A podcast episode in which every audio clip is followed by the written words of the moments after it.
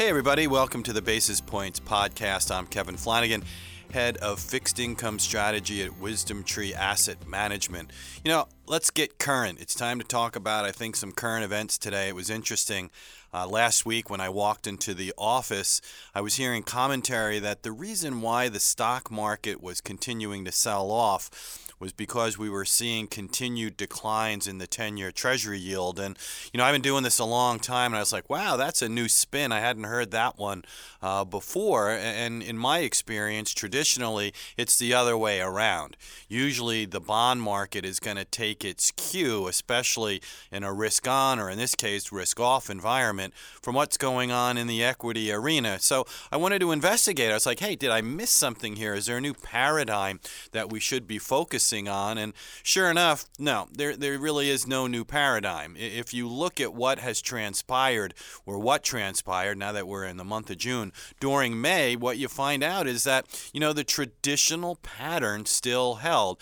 And it all began back in early May when we started hearing talk of the breakdown in the trade talks with the US and China, the escalation in potential tariffs as well. And what you saw in the beginning of the month was a decline of about 475 points, if I'm not mistaken, in the Dow. And on that same day, after treading water around the two and a half threshold, you began to see the 10 year Treasury yield break as well and, and ultimately falling to the 240 level. Then we had round two, and that was about mid month. We had a decline of over 600 points in the Dow, and that takes us down to the low 230 level on the 10 year. Remember, these cause and effect type of an analysis, this is exactly what we were seeing. There was some lead time with what was happening in the equity market to what was occurring in treasuries. Now, we've had some more episodes from there. You know, let's take it to where we are right now. So you look at the whole month for the most part in general, and as we're coming to you, talking to you on this podcast, you have a decline of 15 1600 points in the Dow. And the next thing you know, a 255 10 year at one point became 215. So, you know, where do we go from here?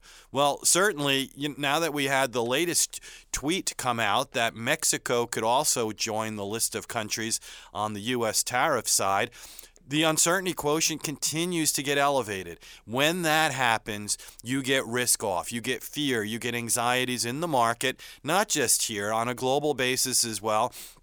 Where do investors turn? The treasury market. So, as long as that uncertainty, that fear quotient remains elevated, you know, where the treasury market is going to continue to follow what happens in the stock market. Now, if we can somehow see some stabilization, then maybe things can change and we go back to looking at the data. The one thing, that last thing I want to leave you with, though, on this note is as we're focusing on what's happening, you know, in, in, in the Twitter sphere, in the stock market, on the risk off front as well. We do have a jobs report coming out this Friday. We have a Fed meeting later in mid June as well. That these are going to be very important events for the bond market as we move forward. Don't lose sight of those either. So let's cut it there. If you want to read a little bit more about it, please visit my blog at www.wisdomtree.com. Have a great rest of the week, everybody. And before investing, carefully consider a fund's investment objectives, risks, charges, and expenses contained in the prospectus available at wisdomtree.com. Read it carefully.